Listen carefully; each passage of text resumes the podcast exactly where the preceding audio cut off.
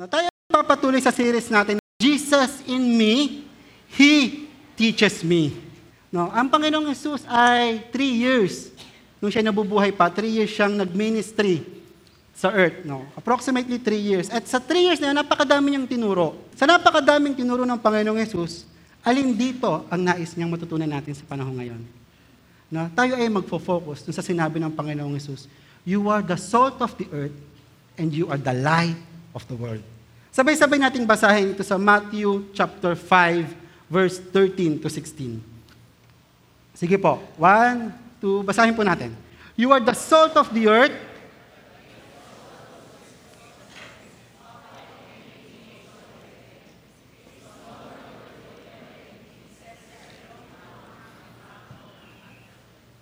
You are the light of the world.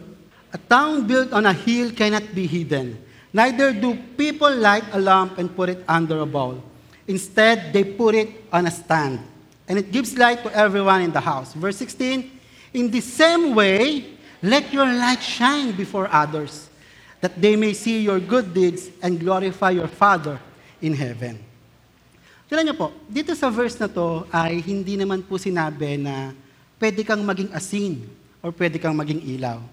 Ano po? You can be light. Pwede kang maging asin, pwede kang maging ilaw, hindi. Direktang sinabi ng Panginoon, ng Panginoong Jesus sa kanyang mga disciples, sinabi niya, you are. You are the light of the world. You are the salt of the earth. We are. Now, if you believe in Jesus Christ, right here, right now, sinasabi niya that you are the light. And you are the salt. No po?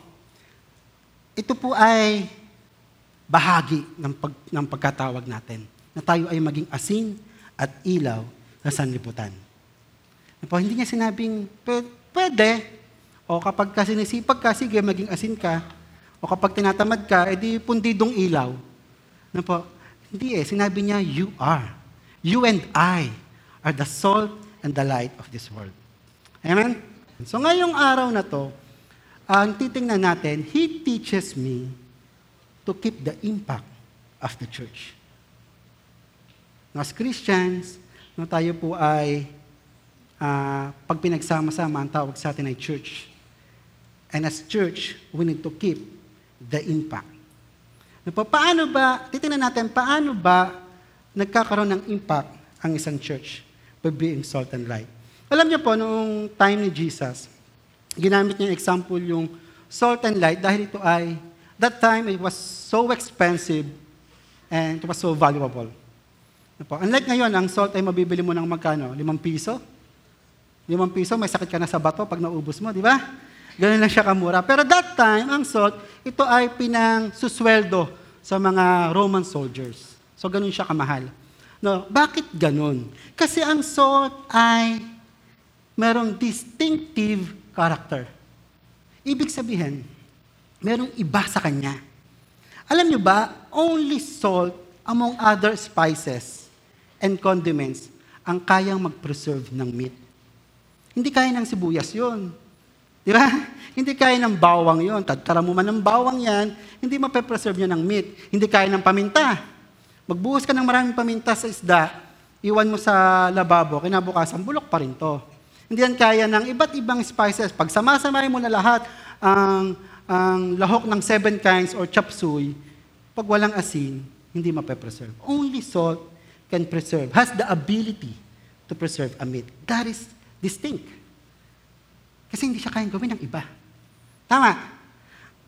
Tapos light, ba't ginamit ni Pang, ng Panginoong Jesus ang light? During the time of Jesus, and up to this day, wala pang naiimbento na kahit na anong machine to overcome or to conquer darkness. Only light. Sabihin niyo, yung ilaw, Tanggalan mo ng liwanag yan. Ano yan? Ba? Only light can overcome darkness. And that is distinct. No? So as we Christians, we call ourselves Christians, to be salt and light, kailangan meron tayong distinctiveness. Kailangan meron tayong kaibahan. Paano ba pag sinabing distinctiveness? Ito, sabi sa Oxford Dictionary, no, Distinctiveness is the quality of being individual or easily distinguishable. Ito yung character na nagpapaiba sa'yo sa iba. Madali kang mara-recognize because of this distinctiveness. Sige po, para po mas maintindihan pa natin, nag-prepare ako ng isang games. O, dalawang games pala to actually. May papakita ko sa inyong part ng animals and then you tell me what kind of animals that. So, don't worry, hindi ka kasama dito. Mga animal lang yan na may distinct character. So, una, ayan. Hindi ba unggoy yan? sure ba kayo na elepante yan? Sure po kayo? Okay, so that's an elephant. Very good, children. uh, next. Hindi ba yan yung katabi mo sa jeep? Pag nagte-text ka? Hindi ba yan yan? Yeah, it's a giraffe. No, madali yung level 1. So, pupunta tayo sa level 2. At kailangan dito ng focus. So, level 2, please. So, sa picture na yan, meron sampung difference. In 10 seconds, how many difference can you spot? 10, 9, 8, 7, 6, 5, 4, 3, 2, 1. Eh! Sino dito ang nakakita ng sampung ah, difference sa picture na yon? Wala? Wala? Wala? Oh, malalabo ang mata, ha? Nine. Wala rin? Wala? Wala? Eight. Wala din? Seven. Seven, meron? Oh, meron. Meron dito. Seven. Six. O five. Five man lang nakita nyo. Meron. O, si, Le- si Leonard ba to? O, four. Four. Sino four? O, yan. May nakakita ng four. Eh, three. Two. O, dalawa. One. Sino may nakitang isa? O, sino yung natulog? Diba, doon sa level 1, ang dali, no? Alam kagad natin kung anong hayop. Kasi, elepante lang naman yung may ganong ilong. Tama po. That's distinct. Wala kang makikitang ibang hayop na may ganyang ilong. Wala kang makikitang isda na may ganyang ilong. Or unggoy na may ganyang ilong. That's distinct. That's elephant. Kaya pag nakita mo yan, kahit hindi pa buo yung picture, ah, that's elephant. No? Yung giraffe, no? among other animals, siya lang yung may mahabang leeg. Hindi yan yung chismosang kapitbahay na mahaba ang leeg. Hindi yon. No, among other animals, giraffe lang yung may ganyang leeg. Tama ba? Tama. Ano po, kahit na anong abnormality ng isang hayop, giraffe lang ang nagkakaroon ng ganyang kahabang leeg. And that distinct. Na? Madali yan. Doon sa level 2, no, yung spot the difference, medyo nahirapan tayo. No po? Kasi kinakailangan mo na mas mahabang time para ma-distinguish mo kung ano yung mga pagkakaiba-iba nila. So ipakita nga natin yung sagot. Ayan. So yung clouds, yung mga windows, yung kulay ng bintana, yung mga lines. Oh, ayan, oh, sige. Pagdating po dyan, medyo nahirapan tayo. Kasi kailangan ng mas mahabang time para ma-distinguish natin yung pagkakaiba. Kailangan natin mag-focus. No? Kasi, bakit ganon? Bakit tayo nahirapan? Kasi yung distinctiveness ng pictures ay very, ay barely recognizable. Hindi mo na masyadong makita. Yung pagkakaiba nila is very, barely recognizable. Hindi na masyadong halata. Tama po. Sadly, Christians today are like this. Sadly, tayo po na mga Kristiyano ay parang picture na yan. Yung kaibahan natin sa iba ay hindi mo na mahalata. Na po, we barely recognize the difference between Christians and non-Christians. You agree with me? It's barely recognizable. Halos wala ng pagkakaiba. Tinan niyo po, alcohol. How we celebrate birthdays and other occasions. Christian and non-Christian, meron silang alcohol sa lamesa. Di ba? It's barely recognizable. Kasabihin pa ng isang Christian, um, brother, ako naman eh, occasional drinker lang. Dalawang beses lang ako sa isang taon nagiinom. Tuwing may okasyon lang. Tatanungin mo, kailan yun? Pag birthday ko. Wow. Okay, acceptable. Eh, kailan yung isang okasyon? Pag hindi ko na birthday. eh di araw-araw din. Uh, it's barely recognizable. Ano po? Ano pa? Alam niyo po, nung nag-pandemic, gulat ako. Kasi maraming Christian na nagsusugal. Di ba? Noong time na hindi pa pandemic, ma- mahihiya yung mga yan kasi kailangan pumunta sa sabungan, kailangan pumunta sa sugalan, sa bingo. Pero nung ginawang ang lahat ng sugal ay electronic na, nasa, nasa bahay mo lang, nasa kwarto mo lang, pwede kang tumalpak. Di ba? Nasa kwarto mo lang, pwede kang magbingo. And sadly, naging pastime to ng mga Christians. Prior pandemic, hindi sila nagsusugal. But because of boredom, naging pastime to ng mga Kristiyano. Sugal. And now, you can barely recognize the difference. Ano po? Ano pa? Malaking issue to, premarital sex. Ayon sa survey, both Christian and non-Christian committing premarital sex. And the numbers ay hindi na malayo. Dikit na. So it's barely recognizable. No, mapapanatili mong virgin ang isang babae sa, sa isang relasyon ay hindi dahil siya Christian o hindi. Dahil hindi na nare-recognize. Hindi na natin nakikita yung kaibahan. Ano po? Ano pa? Ito ang common na nangyayari. Ito ang pinaka malimit na nangyayari. Facebook post war.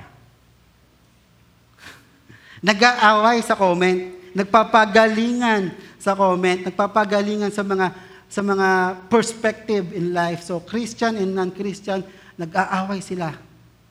No, parehas lang, no, magpaparinig. Magpaparinig. Pasalamat ka, anak ako ng Diyos. Hashtag, daughter of God.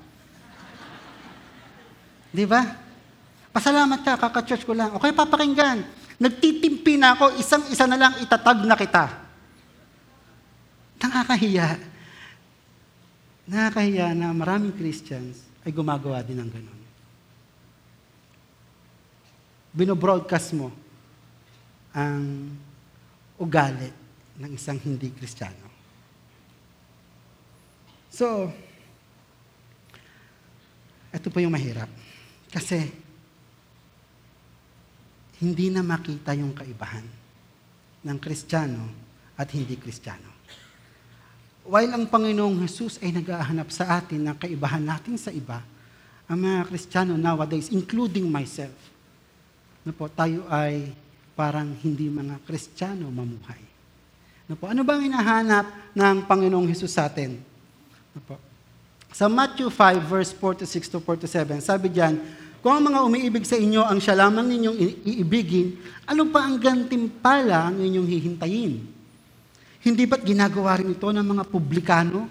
Verse 47, At kung ang binabati lamang ninyo ay ang inyong mga kapatid, ano pang nagagawa niyong higit kaysa iba? Ano pa ang nagagawa nating higit kaysa iba? This is how we make an impact as the church. No po, kung meron tayong distinctiveness, no po, doon tayo nagkakaroon ng impact sa community. A lot of people nowadays, gusto ko pong ma-realize niyo po, na a lot of people nowadays believe that all faith are the same. Lahat ng pananampalataya ay iisa lang. Kasi wala namang pagkakaiba eh. Tama. Maraming tao ang naniniwala na kahit ibang relihiyon mo, ibang relihiyon yan, ibang relihiyon ito, basta naniniwala ka sa Diyos, iisa lang yan, kapatid. Kasi wala naman nakikita ang pagkakaiba. Wala nang makitang kaibahan. Ano po, Diyan ka sa pananampalataya mo, dito ako sa pananampalataya ko, kasi parehas lang naman. Parehas lang naman. Christian ka, hindi ako Kristiyano, parehas tayo nag-iinom, magka, magkatagay pa nga tayo eh. Di? Parehas lang naman. Christian ka, hindi ako Christian, nang bababae ka din, parehas lang naman. So lahat ng pananampalataya ay pare-parehas. Ganun ang paniniwala ng maraming tao. Will you accept that? Tatanggapin niyo ba yon bilang mananampalataya ng Panginoon? As part of the church, kailangan makita sa atin yung kaibahan natin sa iba. Hindi para maging sikat, no? Kailangan makita yung kaibahan natin sa iba. Kailangan makita yung distinctiveness ng pananampalataya na meron ka, na meron ako. Kailangan makita yung pagkakaiba, iba yung pananampalataya mo sa ibang pananampalataya. Bakit? Kasi more than theologically correct, no? higit pa sa pagiging tama theologically, dapat may makitang bunga dun sa pananampalataya na kiniklaim mong meron ka.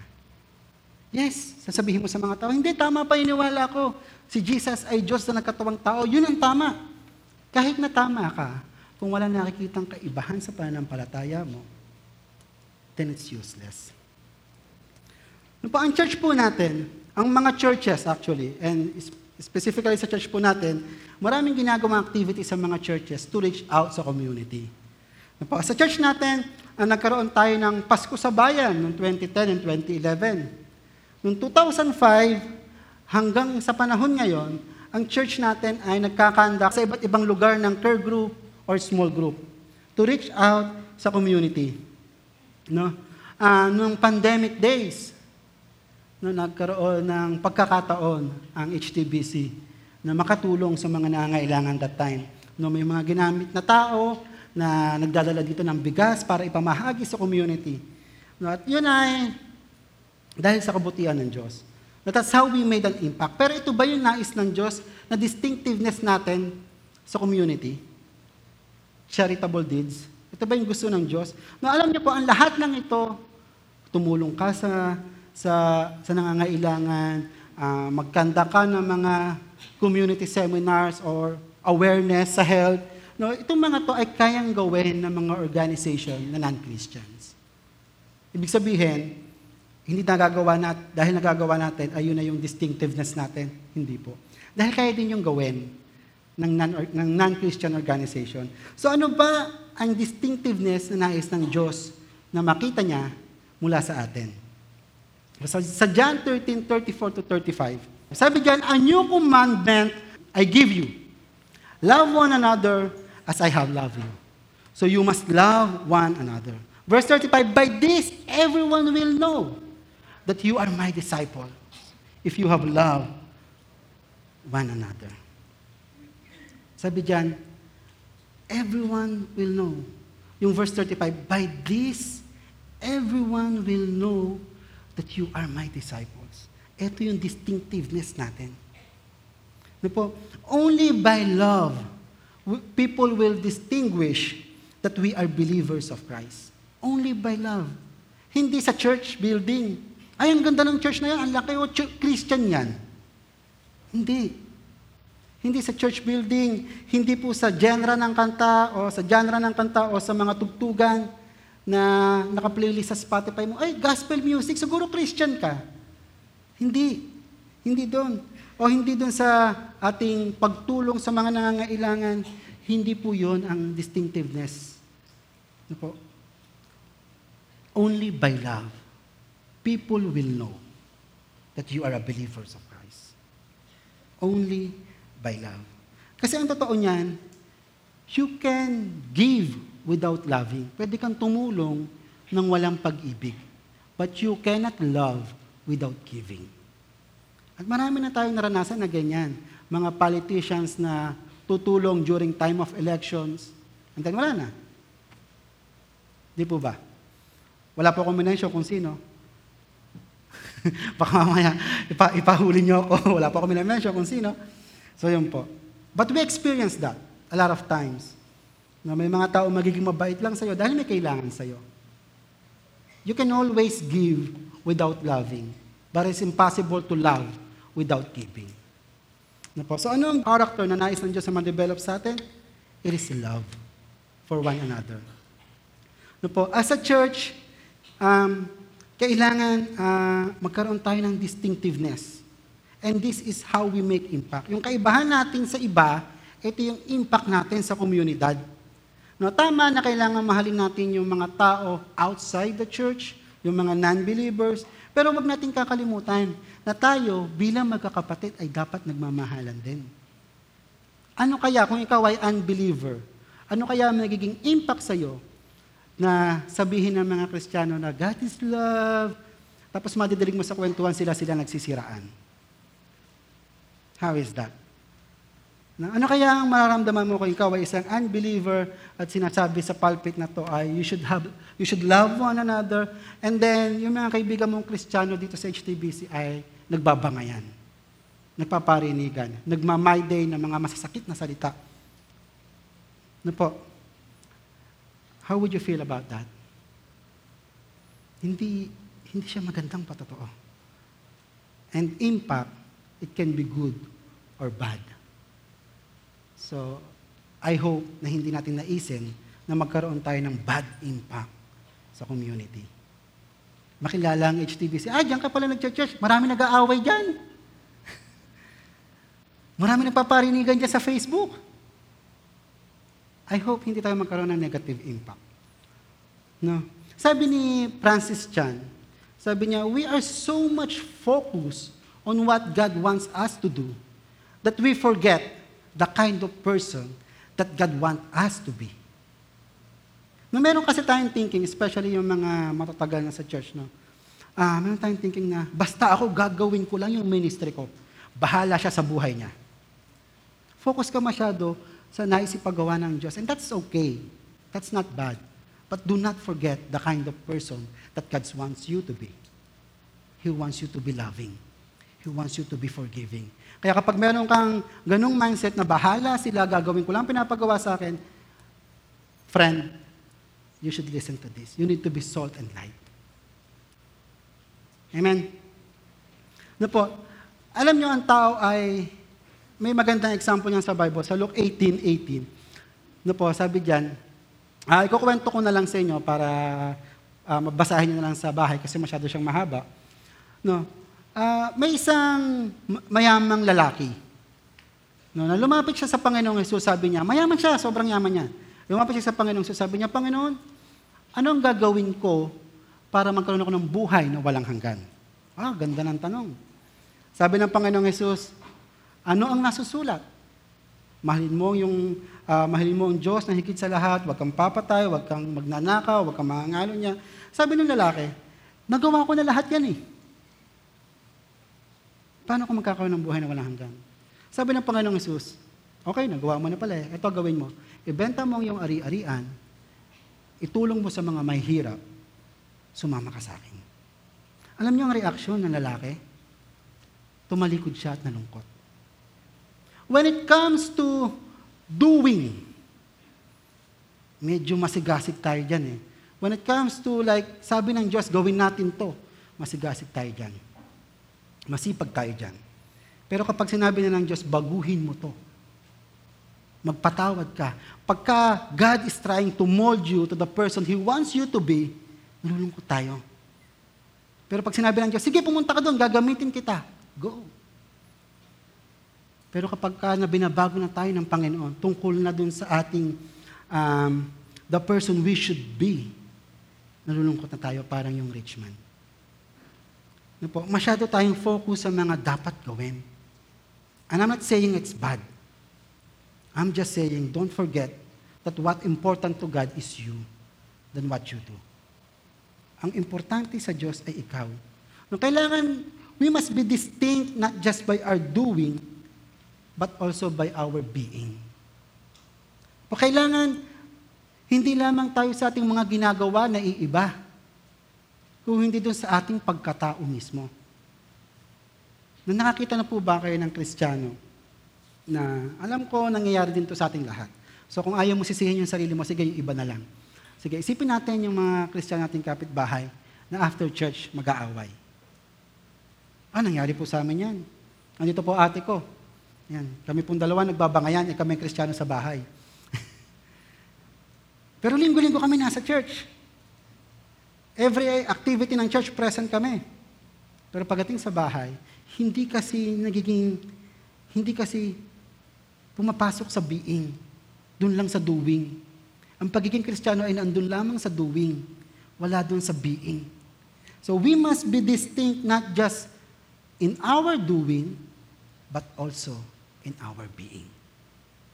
Ang iyong kalooban, ang ating kalooban. This is how we can be salt and light. Ano po? Talagang ganun po. So, sa 1 John 4, 20 to 21,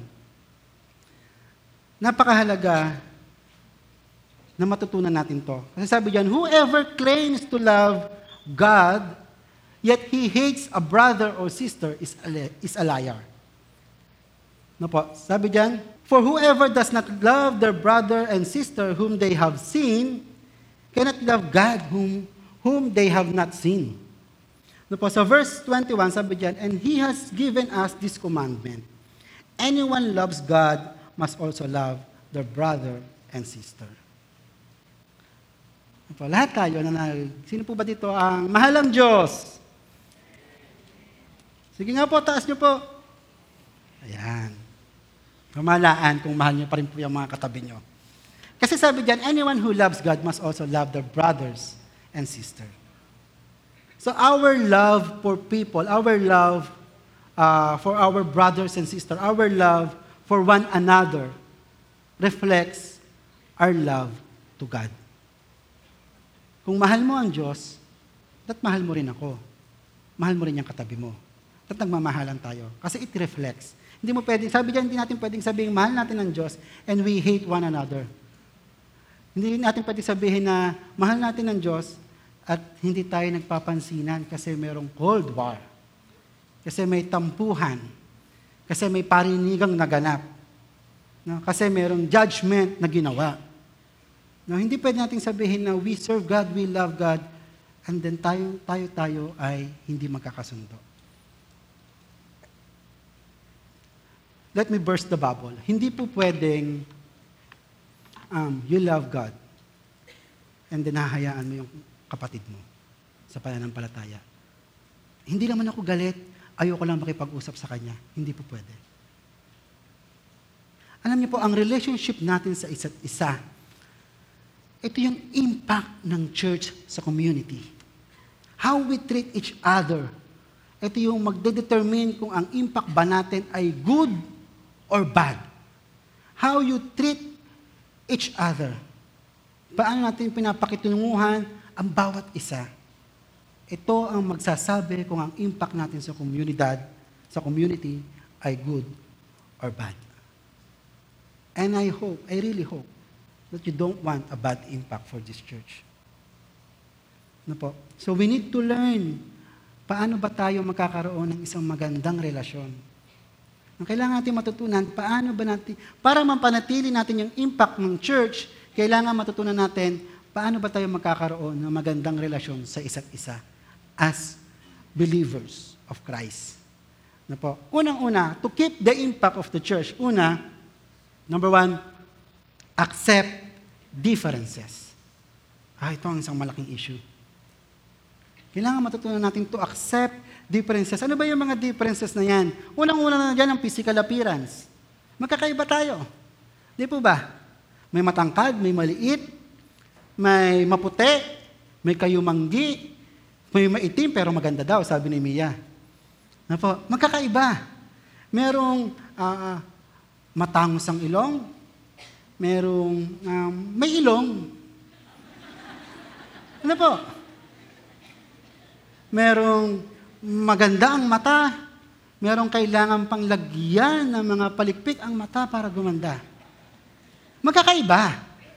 Ano po, merong mabigat, merong magaan. may healthy, may nagda-diet. Magkakaiba.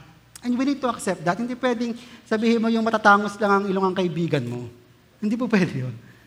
We need to accept differences. We need to accept uh, physical differences. Madali yung mga features na ganyan eh. Ang mahirap nating i-accept yung kulang. Pilay. Putol ang kamay. Parang nak- nakakaasiwang kasama. Hindi ka naman nadidiri, pero parang ayaw mong kasama. Di ba? Kasi paano pagka, tara mag-hiking, eh putol pala paa. Adi hindi mo mayayaya. Ano po? We need to accept differences when it comes to physical appearance. Personality differences. Ito na, behavior na to. Ano po, may introvert, may extrovert. No, pag introvert, tanggap ng social media. Pag extrovert, bida-bida. Diba? Kailangan tanggapin natin yung differences. Hindi siya maingay dahil pabida. Personality niya yun. Hindi siya tahimik dahil gusto niya mapag-isa. Personality niya yun. We need to accept, learn to accept differences. Hindi pwedeng porkit maingay ka, dapat lahat maingay. Na hindi porkit tahimik ka, dapat lahat tahimik. At dapat sa library ka tumambay. Hindi po pwede. Kailangan matutunan natin i-accept yung pagkakaiba-iba. Tama po.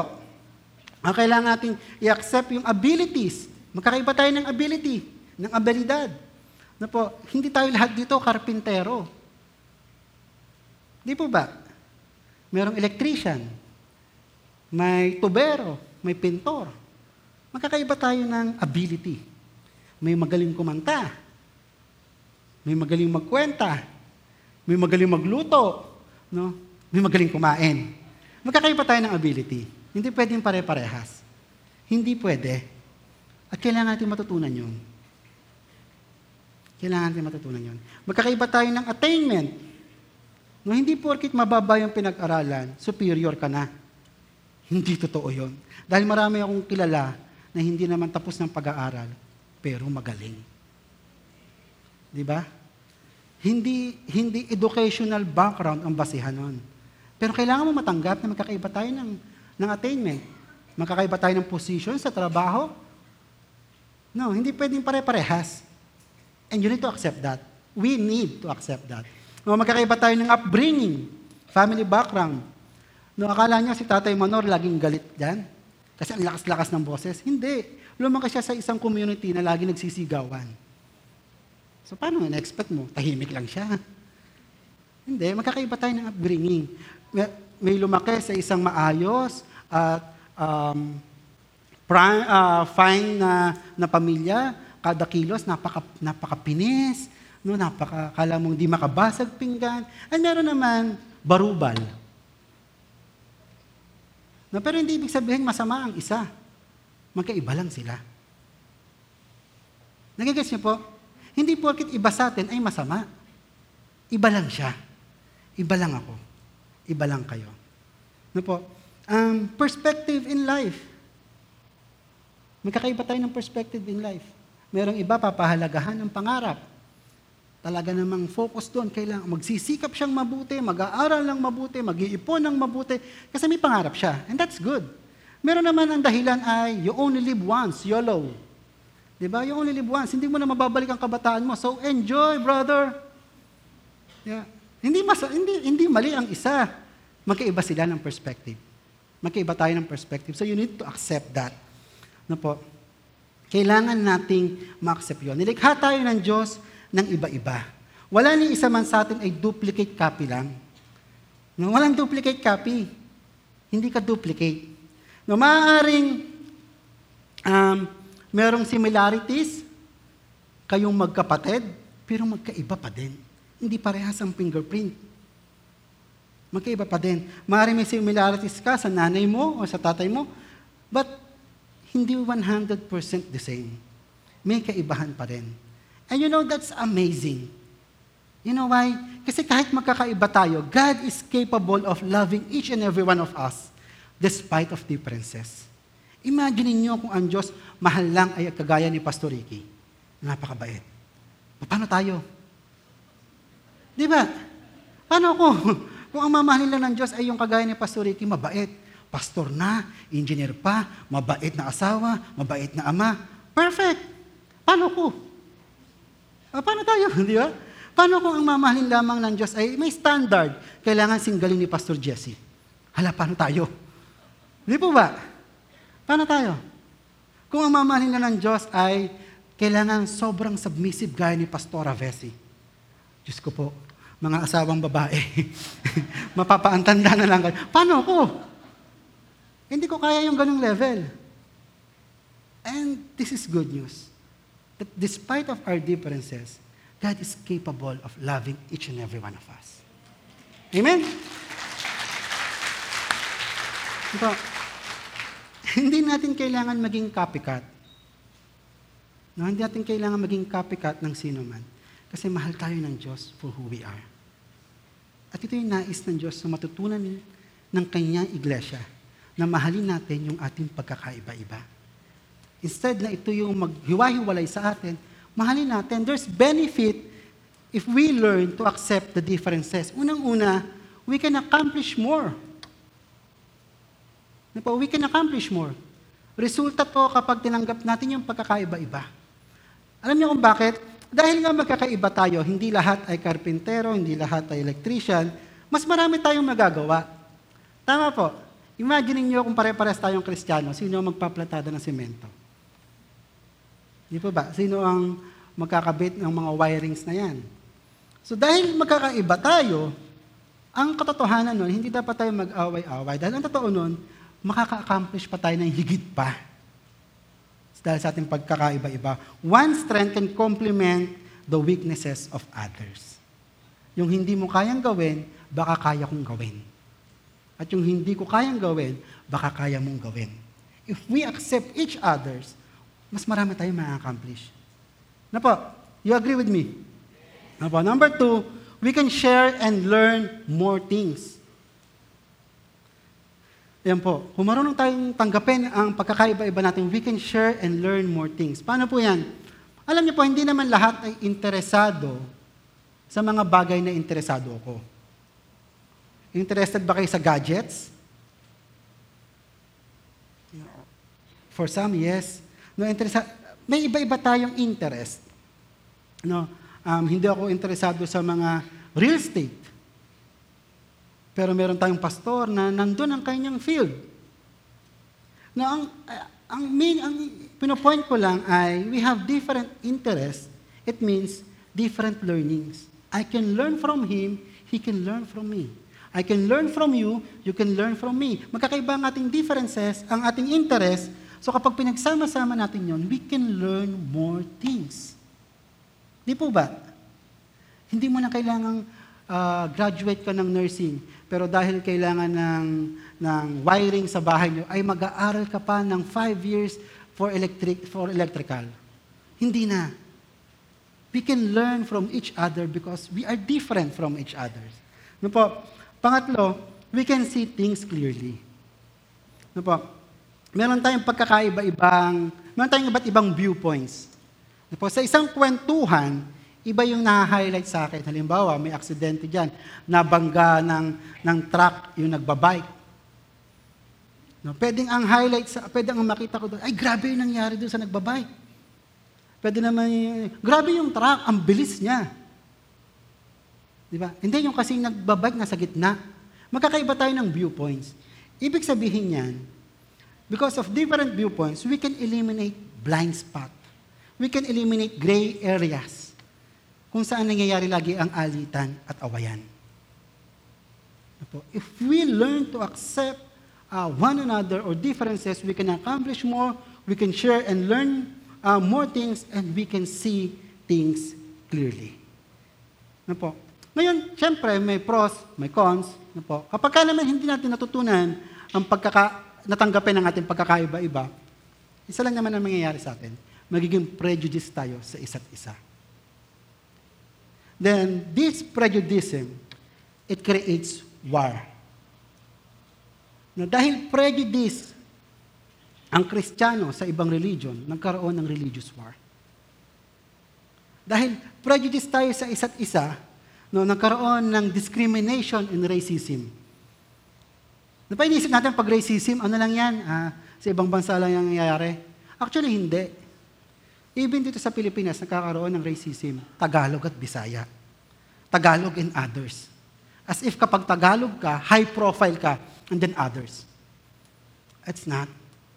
Kapag ka hindi mo nagustuhan yung outfit, dung Bisaya, dung. Di ba? Meron tayong meron tayong discrimination dahil magkaiba tayo. Meron tayong racism na pinapractice dahil magkakaiba tayo. Kapag ka hindi ka nilibre, anak ka ba ng Ilocano? Di po ba? Nagkakaroon tayo ng ganun and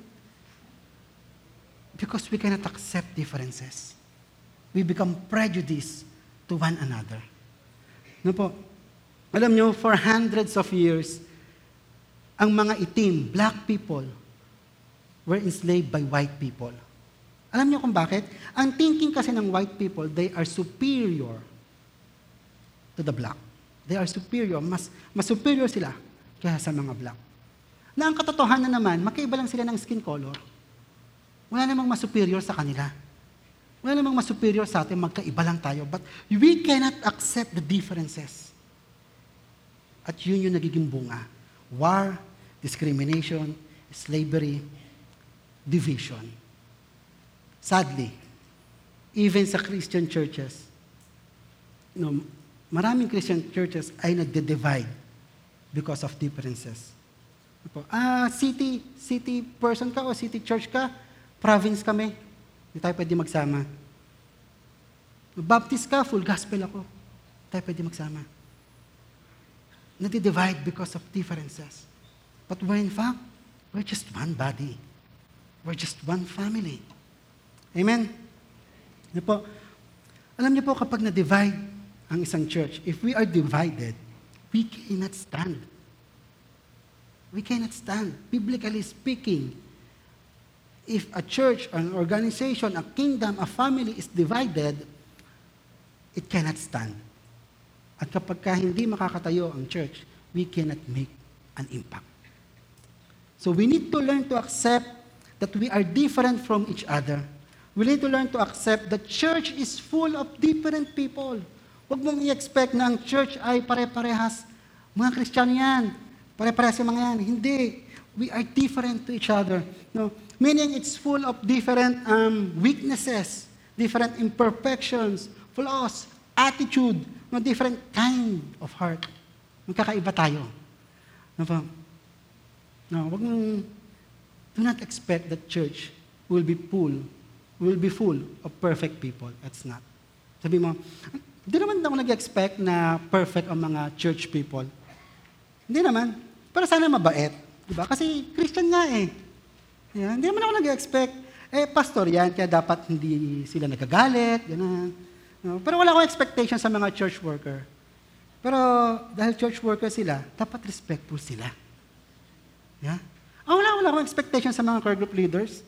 Wala. Pero dapat matulungin sila kasi they reach out for community. No? Hindi naman ako nag-expect ng perfect. Kasi wala namang ganun. Ah, talaga ba?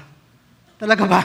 Hindi ka nag-expect? Ah, alam niyo po, ito po, totoo naman na yung mga karakter na yon dapat nasa isang Kristiyano. Totoo naman yun. Dapat mabait, dapat respectful, dapat hindi magagalitin, no, dapat matulungin. Ito naman. Pero kapag hinahanap mo na siya, you're expecting perfection. Kapag nagbibitiw ka na ng mga comment na, ay, kala ko pa naman ganito siya kasi Kristiyano. Ay, Christian yan. Dapat ganito siya. Ay, Christian pa naman. No? Leader pa naman.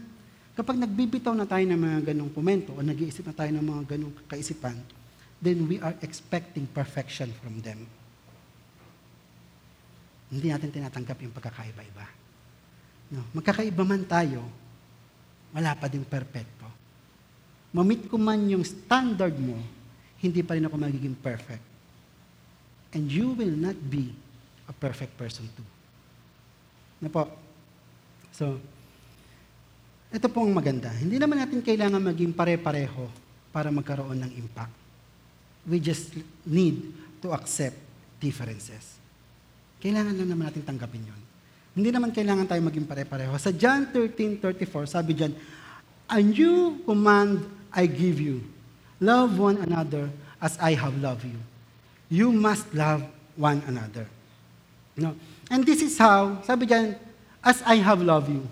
Yung pag-ibig natin sa isa't isa, ang sabi ni Jesus, ay kung paano na tayo minahal. At this is how Jesus loves us. Sa Romans 15:7. Therefore, receive one another just as Christ also received us to the glory of God.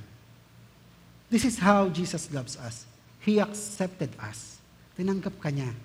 Tinanggap niya ako. Huh? Tinanggap niya tayo with no condition. Hindi niya sinabing, kapag pastor ka na, saka na lang kita mamahalin. Or kapag nagsaserve ka na, saka na lang kita mamahalin. Or kapag ka na-perfect mo na yung isang taon na hindi ka uma-absent sa church, umulan, bumagyo, saka na lang kita mamahalin. Walang ganon. He accepted us with no condition. Therefore, kailangan din natin matutunang i-accept ang bawat isa. No, I know meron kayong reservation kasi iniisip nyo, paano yung ginagawa niya? No, acceptance, it doesn't mean that you agree. It doesn't mean that you approve the wrongdoings. Ano po? He accept us for who we are. Ikaw ba na tinanggap ng Diyos ay hindi ka na nagkakamali? Sagutin niyo po yon. Ikaw ba na tinanggap ng Panginoong Sus ay hindi ka na ba nagsasalita ng masasakit na salita? We still did. No? Nakakapagsalita pa rin tayo. Nakakapagsinungaling pa rin tayo. Nakakapagyabang pa rin tayo. No? Nakakagawa pa rin tayo ng kasalanan. And yet, Jesus accepted us. Na hindi natin kailangan maging perfect to be accepted. At yun yung nais ng Panginoong Isus na matutunan natin. Alam niyo po, this lesson should not be an excuse para dun, para ikip natin o gawin natin yung ating mga maling ginagawa. Ah, total, tanggap naman pala ako, ah. Hindi niyo ako pwedeng i-judge sa pag-iinom ko. Kailangan i-accept niyo ako. Hindi ganun. This lesson should not be an excuse for wrongdoings. No. Ah, kailangan ay tanggapin natin ang pagkakaiba-iba. At huwag natin itong gawing excuse para tayo ay hindi na magbago. Kasi ang pagbabago mo naman ay pananagutan mo yan sa Diyos. Ang maturity mo ay pananagutan mo naman yan sa Diyos. Ang pagtanggap natin sa pagkakaiba-iba natin ay responsibilidad natin. Ang pagbabago natin, ito ay pananagutan natin sa Diyos. So, this should not be an excuse. On the other hand, hindi naman pwedeng um, yung mga kapatiran natin na ayaw nang tumanggap ng ibang tao. Huwag mo naman isipin, kapatid, na hindi naman para sa iyo ang message na to. Baka for all you know, isa ka sa mga Kristiyanong ayaw nang tumanggap ng ibang tao. No? Siyempre, may root cause yon. Maaaring kaya hindi ka open sa ibang tao ay dahil you experience a lot of rejection. Kaya parang ayaw mo na ng ibang tao sa buhay mo kasi sasaktan ka lang. But the truth is, ito ang katotohanan kapatid, if you really know the pain of rejection, hindi mo iaalaw na maranasan ng ibang tao sa, sa iyo ang rejection na yan. Ibig sabihin, hindi ka magre-reject. If you really know the pain of rejection, you, you won't reject anyone. So, we, we need to learn to accept differences. Hindi kasi tayo pare-parehas talaga eh. Yun po yung katotohanan eh. Paano na lang po gagawin natin sa iba? Hahayaan na lang natin silang mawala sa Panginoon. Hahayaan na lang natin sila sa kanila sa mga maling, maling gawa. O paano tayo? Baka tayo yung nasa mali. We need to learn to accept differences. And if we learn to accept differences, ito po yung impact natin sa komunidad. Kung tayo ng mga taga-church ay nakikita nilang tinatanggap natin yung ating pagkakaiba-iba, ang magiging impact ito sa community, I can come to God whoever I am. Diba? Makakalapit pala ako sa Diyos kung sino man ako. Kasi sila nga, ina-accept nila ang isa't isa. No? Baka hindi niyo po alam. Ang church na to ay punong-puno ng magkakaibang tao. Uh, And when I say different people, meron diyang mamamatay tao, meron diyang magnanakaw. Huwag kayong mag-alala. Huwag kayong kabahan sa katabi niyo. Hindi yan yan. All I'm saying is, kapag nakita ng mga tao sa labas that we can accept different people, magkakaroon sila ng confident na lalapit ako sa Diyos dahil tanggap naman pala nila. Tanggap naman pala ako. Hindi pala ako iba. Minsan sa buhay mo, naghanap ka na rin ng tatanggap sa'yo. Iparanas natin to sa ibang tao. Hmm. Tanggapin natin ang ating pagkakaiba-iba. I'm not saying madali.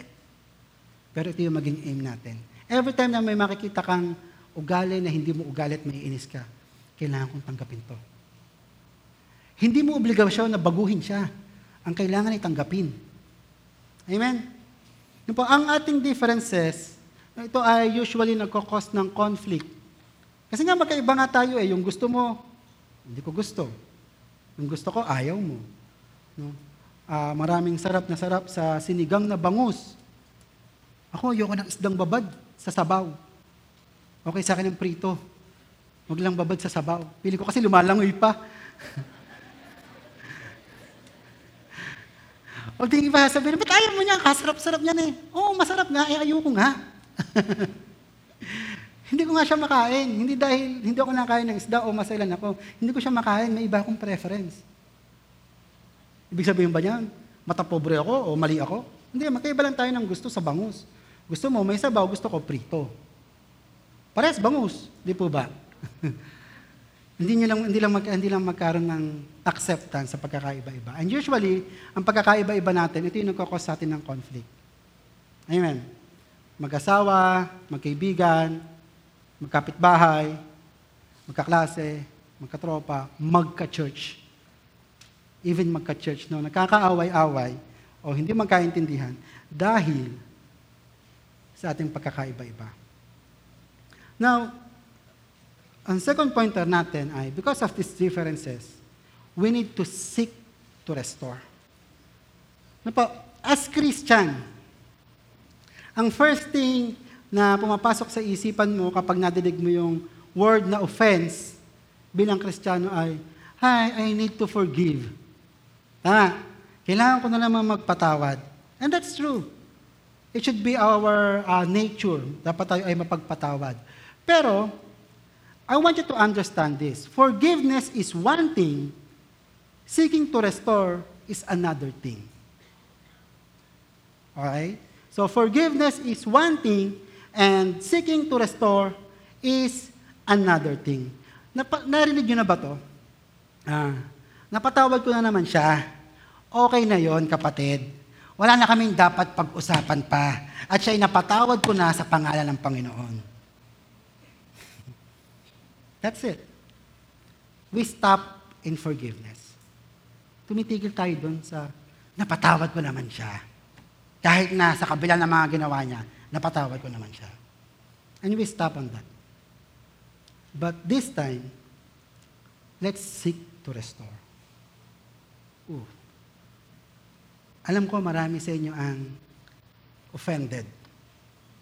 Ano po? Ah, marami sa atin ang may kinakamkam na sama ng loob at sakit. Pero sabi niyang Panginoong Yesus sa Matthew 5, siya mismo ang nagsabi nito, kailangan matutunan natin yung makipag-ayos. And when I say makipag-ayos, it's more than just forgiving. You will seek to restore. Sabi diyan, kaya't kung naghahandog ka sa Diyos, at maalala mo na may sama ng loob sa iyo ang kapatid mo, verse 24, iwan mo muna ang iyong handog sa harap ng dambana at makipagkasundo ka sa Kanya. Saka ka magbalik at maghandog sa Diyos. We come here every Sunday. We worship God. Nag-offer tayo ng, uh, naghahandog tayo sa Diyos.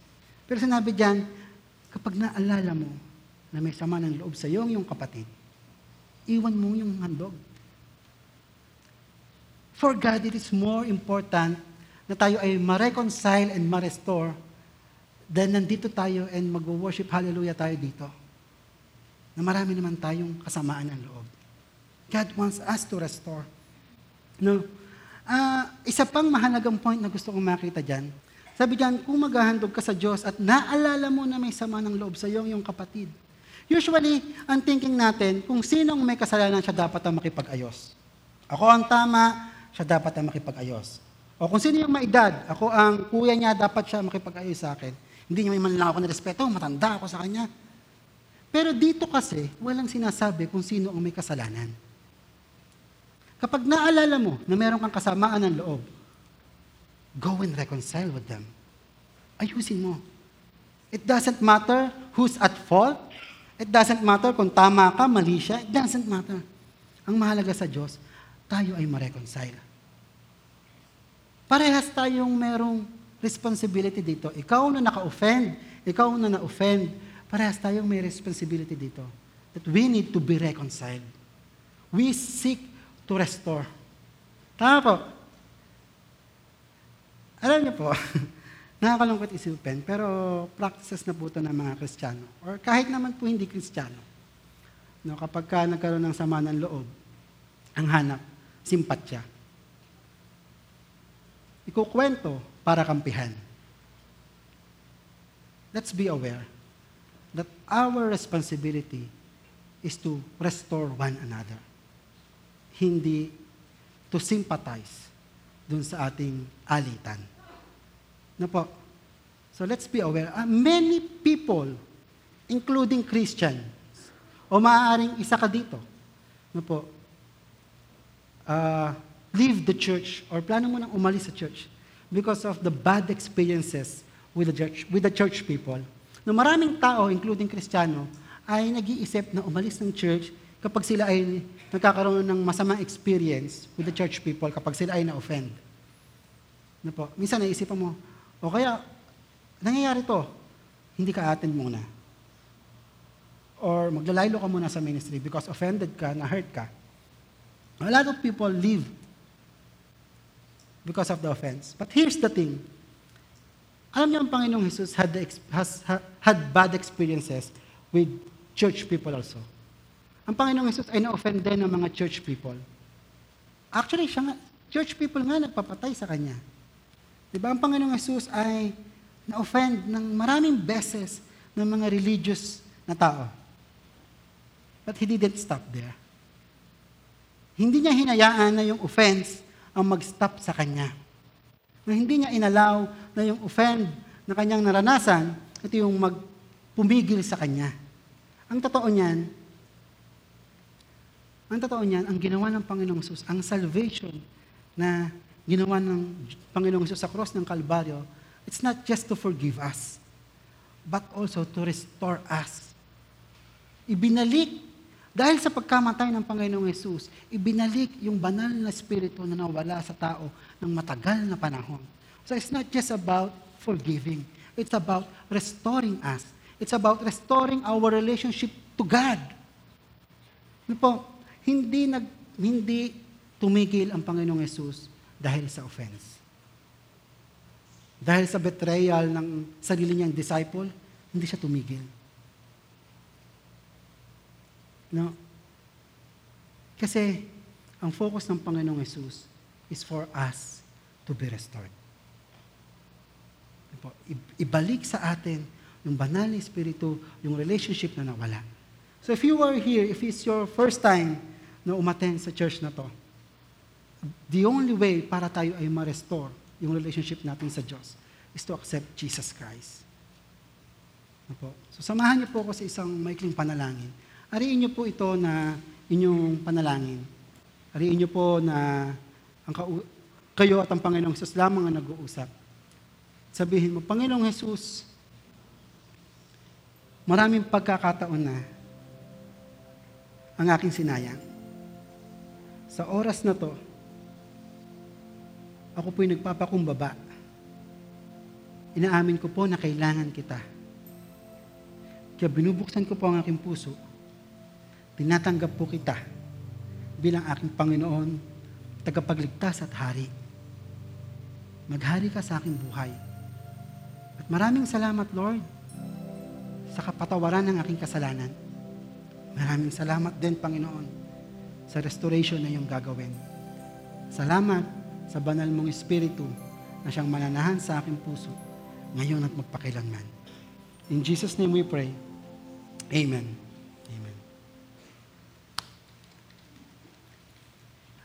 Ang Panginoon ay hindi nag-stop sa pagpapatawad lang. He wants us to be restored. So tayo mga Kristiyano, tayo mga magkakapatid sa Panginoon, kapag ka tayo nagkakaroon ng tampuhan or right this moment kung meron kang kaalitan at ang reason mo, okay na, napatawad ko na naman siya eh. Kapatid, seek to restore. Don't stop at forgiveness. Seek to restore. Kailangan yon. Kailangan natin yan. If people will see, if people will see that we don't judge and we seek to restore, ito po yung magiging impact sa kanila.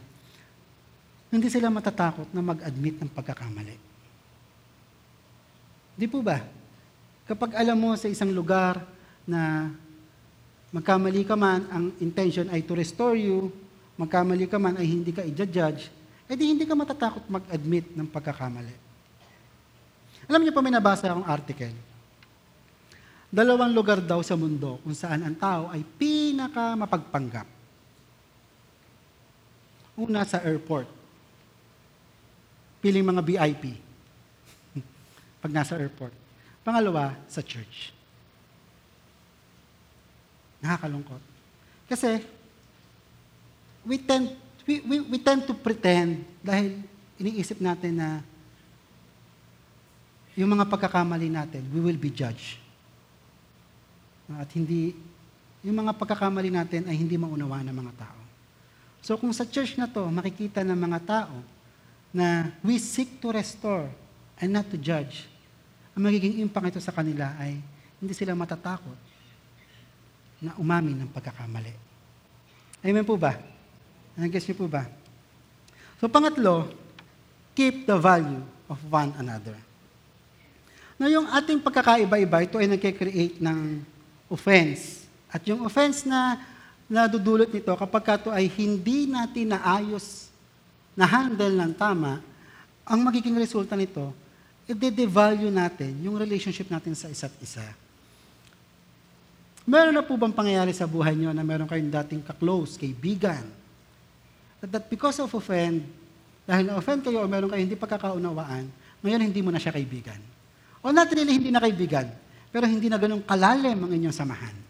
Na-devalue na. Dati, sisi. Ngayon, sister, kamusta? Dati, best friend. No? Ngayon, hoy. Di meron ba kayong mga friends or meron ba kayong karelasyon before? I'm not saying romantic relationship na dating ka-close mo, pero because of offense, because of offense, hindi na ngayon. Nade-devalue na natin yung relationship, hindi natin pinapahalagahan. Or unti-unti, hindi mo na siya pinapahalagahan. No, nangyayari to sa atin. Nangyayari to sa mga Kristiyano. Nangyayari to. At ito po ang katotohanan, habang dumadami yung offense na nagagawa natin o nagagawa sa iyo, yung bumababa yung level ng pagpapahalaga mo dun sa relationship na yon. If lagi kang na-offend ng taong yun, paulit-ulit, yung level of relationship, bumababa. Hanggang sa isang araw, hindi na siya nakatag sa mga post mo. No, hanggang sa isang araw, hindi mo na siya pinapahalagahan. Hanggang sa isang araw, wala ka nang pakialam sa kanya. Ano po? So, kapag hindi natin napahalagahan ang ating relationship sa isa't isa bilang church, no, mawawala yung ating impact. Ano? Sa Philippians chapter 2 verse 3 to 4, sabi diyan, do nothing out of selfish selfish ambition or vain conceit. Rather, sige po, pakibasa nga po natin. Rather, in humility,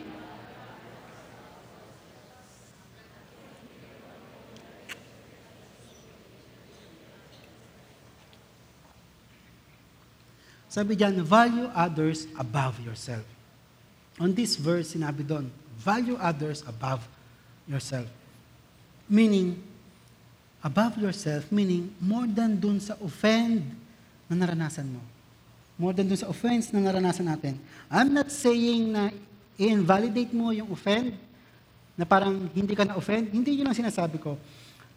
I'm saying na huwag mong hayaan na because of that offend, mawala yung saltiness mo as salt. Because of that offend, um, mawalan ka na ng pakialam. Na po, hindi po yun. No? We need to keep valuing other people. Kasi kapag ka hindi, gaya ng sinabi ko sa inyo, mag-uumpisa na maliitin mo yung tao. No? Mag-uumpisa ng, kapag ka hindi natin pinapahalagahan yung relationship, mag-uumpisa ng murahin natin yung tao. Dahil hindi mo na mahal. Kaya minura na. kapag ka hindi natin pinapahalagahan yung ating relationship because of offense, mag-uumpisa na tayong mag-put down. Ayan naman yung magaling lang sa salita.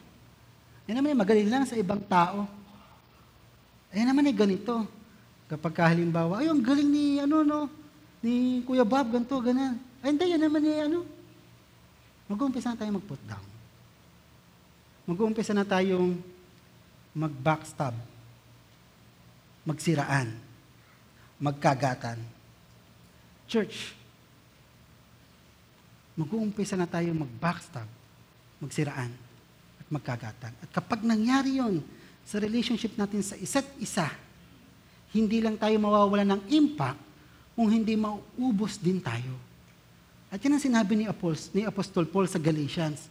Sabi diyan, Ngunit kung kayo ay nagkakagatan at nagsasakmalang parang mga hayop, sabi niya, mag-ingat kayo at baka tuluyan ninyong sirain ang isa't isa. Sa ibang verse, sabi diyan, mag, mauubos kayo. Sa ibang version, sabi niya, mauubos kayo.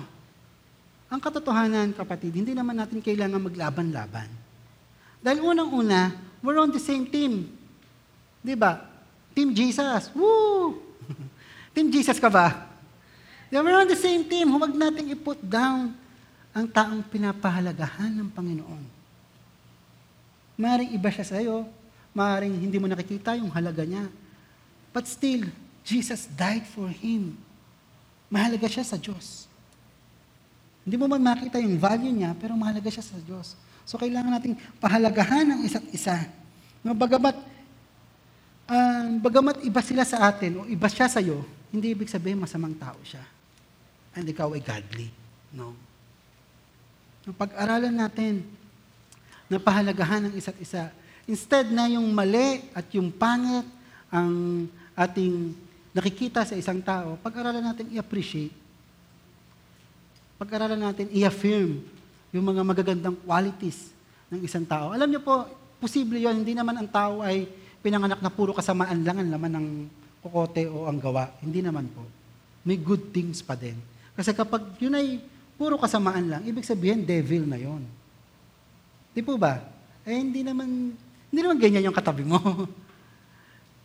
hindi naman ganyan. Kahit nasasabi mo pang, hmm, monyo ka. Hindi naman ganun yan. May mabuti, may mabuti pa rin dyan at siya ay mahal na mahal din ng Diyos gaya mo. Kailangan natin matutunan yon. Kailangan natin uh, dagdagan or i-keep yung value ng isang tao. Minsan ba sa buhay mo naranasan mo na parang wala kang halaga? Minsan ba naranasan mo sa buhay mo na parang wala kang halaga? And then you met someone na nagbigay ng kulay ng halaga sa'yo. Nasarap sa feeling. Ano po? Actually, dapat ganun po tayo. May mga tao sa atin dito, baka hindi natin alam. Ito na yung last Sunday nila and they will commit suicide. Kung hindi natin papahalagahan. Maaring iba sa atin ay hanging by a thread sa kanyang pag-asa. Tapos makakarinig pa siya ng put down. We need to be aware na ang bawat isa sa atin ay may kanya-kanya ng battle na nilalabanan. Huwag na tayong dumagdag doon. Huwag na tayong dumagdag doon sa battle na kailangan pa rin niyang patunayan sa iyo na hindi siya ganito, patunayan sa iyo no, na siya ay worth it. No, huwag na tayong dumagdag doon sa battle. Dumagdag tayo doon sa confident na magpapadagdag ng kanyang halaga. Dumagdag, dumagdag tayo doon sa um, magpapahalaga sa bawat isa. Hindi natin alam yan. Maaaring katabi mo yan. Kahit nasabihin mo, hindi, kilala ko to, asawa ko to. O, hindi mo alam. Hindi mo alam. Baka gabi-gabi umiiyak ang asawa mo. You wouldn't know. So before we judge, before we treat someone badly, or before we prove ourselves na tama tayo, pag-isipan muna natin na ang taong kasalamuhan natin ay mahalaga sa Diyos. Hindi ka, hindi ka uh, mas mahalaga sa Kanya. Ang totoo, magkasing halaga tayo. Amen? Kasing halaga lang kita. Magkakasing halaga tayo. So we don't need to like prove ourselves, uh, sabihin, mas better ako sa'yo. No. Kapag ang tao ay nakita niya na pinapahalagahan natin ang isa't isa. Ang magiging impact nito sa kanila, they want to belong. Maganda doon. Pinapahalagahan nila yung isa't isa. Maganda doon, nagtutulungan sila. Nirespeto nila yung isa't isa. I want to be with them. Gugustuhin mo ba sa isang lugar na wala nang ibang ginawa kundi i-put down ng isa't isa? Gugustuhin niyo po ba yon? Hindi. Kaya kapag nakita ng mga tao na in this church, pinapahalagahan natin ang isa't isa, they will desire to belong. Kasi ang totoo niyan, ang tao na may naghahanap ng magpapahalaga sa kanya. No, yun naman yun eh. Naghahanap ang tao na magpapahalaga sa kanya. And kapatid, kung hindi sa church iyon mararanasan, kung hindi sa church yun, maramdaman nila na sila yung mahalaga, saan pa? Saan pa? Ano po? Sabihin mo, sa ospital, magbabayad ka ng malaki para i-treat kang VIP. Diba? O mahalaga ka kasi very important person nga eh. But it costs a lot. Diba sa school, hindi mo ma- maramdaman sa school na ikay mahalaga. Hmm? Sa church. Kung hindi dito, saan pa? Ano po? Um, sabi sa John 13, 34 to 35, sabi dyan, A new command I gave you. Love one another as I have loved you. So, you must love one another. So, verse 35, By this, babalik po tayo dito sa by this, everyone will know that you are my disciple if you have loved one another. No? Only by, by our love to one another, people will know that Jesus is in me. Yung pag-ibig natin sa isa't isa, yun lang yung key para malaman ng tao that Jesus is in you. That Jesus is in me. That Jesus is in this church. Only by love. Pwede tayo mag-post sa napakadaming verse dito. Maglagay tayo ng krus. No? Pero hindi yun ang sign. Only by love. And ito po yung challenging part. No. Both you and I need to work on this. Kasi kung relasyon natin sa isa't isa ang nakikita ng mga tao, then you and I need to work on this. Tama po. Hindi pwedeng isang side lang. Hindi pwedeng, ah, hindi, hindi, whether ikaw yung need mag-accept o ikaw yung kailangan tanggapin, whether ikaw yung offender o ikaw yung nakaka-offend, no, ah, kailangan natin itong i-work out. No, kailangan natin i-work out. Hindi po pwedeng manatili kang offender. Hindi po pwedeng, hindi. Ah, kailangan nila akong tanggapin. Ganito ako lumaki eh. Hindi, ba't sila ma-offend? Akala ko ba matured sila? Dapat hindi sila na-offend. Hindi po pwedeng manatili kang offender. At hindi rin naman pwedeng manatili kang ah, lagi ka na-offend. Baka naman kasi napaka-sensitive mo lang. No? We, we need to work on this. Both sides ay may kailangan i-work out. No, hindi to kasalanan ng isang tao lang. Ang relasyon ay dapat dalawa. Hindi to kasalanan ng isang side lang. Eh Kuya Bob, ganito ang ginawa sa hindi to kasalanan ng isang tao lang. We need to work on this. We need to work on this. Ano po? Ah, hindi natin pwedeng baliwalain ang isa't isa. You know why? Hindi po pwedeng sabihin na, ah, bahala siya, gusto niya yun eh, basta ako, focus lang ako. Hindi po pwede. Hindi natin po pwedeng baliwalain ang isa't isa. You know why? Kasi yun yung impact ng ating church, yung ating relasyon sa isa't isa. Kaya kapag binaliwala natin yung isa't isa, binaliwala natin ang impact ng church. Amen? So babalik ako sa verse na sinimulan natin, sa Matthew 5 verse uh, 13. You are the salt of the earth. But if the salt loses its saltiness, how can it be made salty again? It is no longer good for anything except to be thrown out and trampled underfoot. You are the light of the world. A town built on a hill cannot be hidden. Neither do people light a lamp and put it under a bowl. Instead, they put it on its stand, and it gives light to everyone in the house. You read with me on the verse 16, please. Sabi dito, In the same way, let your light shine before others, that they may see your good deeds. And what? Glorify our Father in heaven. Yung ating samahan, magandang samahan, I would say, it will lead people to glorify God. Sa samahan pa lang natin, may encourage na nila, may encourage na natin yung mga tao outside to glorify God. Ano po? Alam niyo po ang pagiging salt and light, gaya ng sinabi ko sa inyo kanina, ito ay hindi optional. Ito ay iyong purpose. Purpose natin to. Kaya kung tayo ay hindi magiging asin at hindi magiging ilaw, para tayong asin na walang alat. Masakit man marinig, pero useless. And you don't want that. Amen. We don't want that. Now, imagine niyo po, we, we join in every church activity. Nung nagjo-join ka sa mga fellowship, care group, ministry, Sunday after Sunday, we come together at this place and worship God. Imagine niyo if we made no impact sa community. After Sunday after Sunday, nandito tayo, nagkasama-sama tayo, nag-hallelujah, amen tayo dito. And we made no impact sa community because of the alitan, because of the dysfunctional relationship that we have. Alam niyo po, hindi lang sayang yung oras natin, kung hindi, it is an absolute tragedy na we made no impact dahil lamang sa hindi natin magustuhan ng isa't isa. Ano po? Gaya ng sinabi ko sa inyo, tayo ay bahagi ng iisang katawan. Bahagi tayo ng iisang family. Ano po? Ikaw ay kapamilya ko. Ikaw ay kapatid ko. Ikaw ay nanay at tatay ko. Ikaw ay ate at kuya ko. Ikaw ay kapatid ko. Babahagi, bahagi tayo ng iisang family.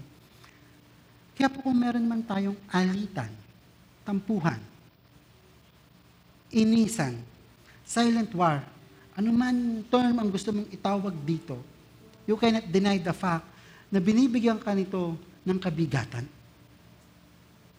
Ano po? So I think um, it is time. Panahon na para tapusin na natin itong mga to. Ano po? As Christians, as believers of Christ, as you said that you love God, I think it's about time to finish this, to, po, to put an end sa mga batuhan natin na masasamang salita, sa mga hindi magagandang pakikitungo natin sa isa't isa, sa mga pagdududa, sa mga panghuhusga natin sa isa't isa. I think it's about time to end this. No, we cannot attain perfect relationship, but we can keep the impact of this church. And you, kapatid, ay isa kang mahalagang person to keep the impact of this church. Amen. Hindi na po mahalaga kung sino ang tama o mali. Hindi na po mahalaga kung sino ang bata at mas matanda, kung sino ang dapat gumawa nito at gumawa niyan. It's about time to let it go. It's about time to give it to God. Tama na yung paghihinakit. Tama na yung every time na makikita mong may post siya sa Facebook, kukulo, dugo mo. Tama na yung every time na makikita mong successful siya, sisiraan mo siya sa kapitbahay, sa kapatid, sa kaibigan, sa hipag, o sa kung kanino man. Tama na yung mga times na we spend our nights putting down people. It's about time na bigyan mo ng time na gumaling ang iyong sarili mula sa mga offense na to. It's about time to give yourself a chance to heal. I-let go natin yung offense. It doesn't matter if you're right or wrong. Remember this. Jesus got offended too. But He value. He value you more, more than dun sa offense na kanyang naranasan. Amen? Remember this. Jesus got offended too. But He value you more. Mas pinahalagahan ka niya. He got offended too. Pero mas pinahalagahan ka niya. This time, pahalagahan natin ang isa't isa. Ilet go natin sa Panginoon yung mga offense, pain na ating nararanasan.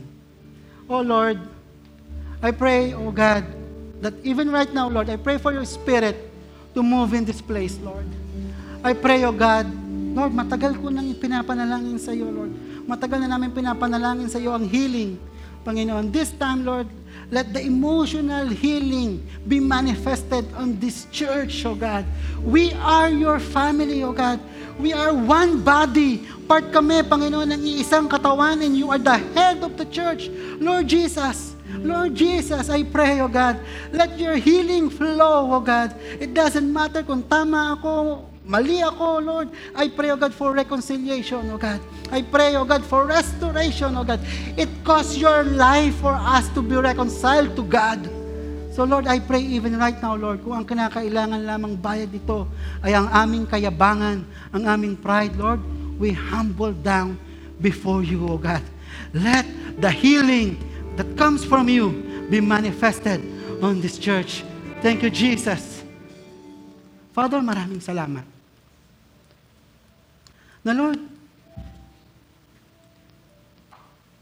mahal ka namin dahil una mo kaming minahal. You love us first, O God. Hindi mo inantay na kami ay maging perfecto, Lord. Hindi mo inantay na kami ay bumait, Lord. You love us for who we are. And thank you so much for that love. Thank you so much, Lord, for your forgiveness, Lord. Lord, I did a lot of things, Panginoon, na I know mahihirapang patawarin ako ng kahit na sinong tao. But you, I just asked for forgiveness and you forgave me. Thank you so much for your loving kindness, Lord. Thank you so much, O God, for your love.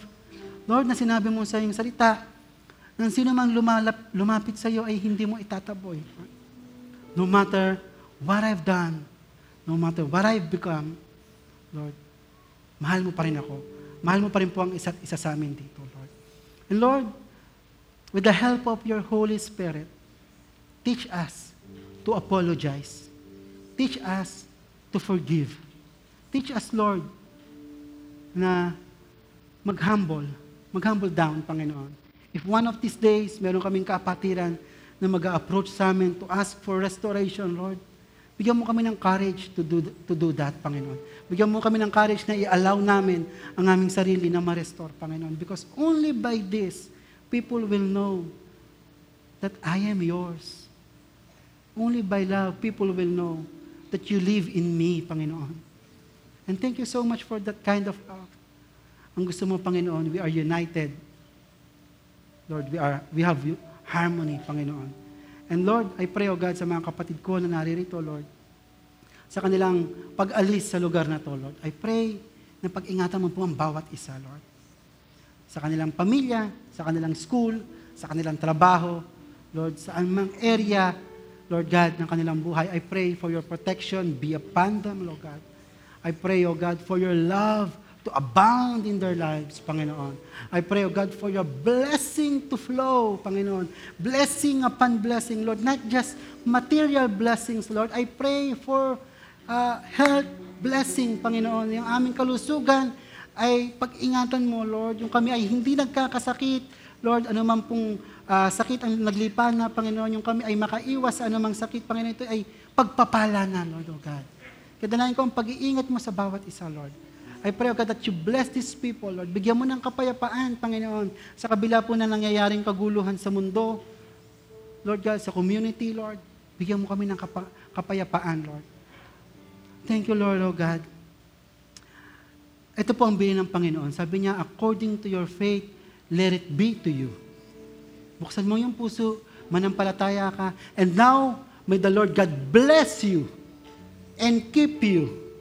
And may His face so shine upon each and every one of you and give you peace. In the name of the Father, and of the Son, and of the Holy Spirit, in Jesus' name we pray. Amen.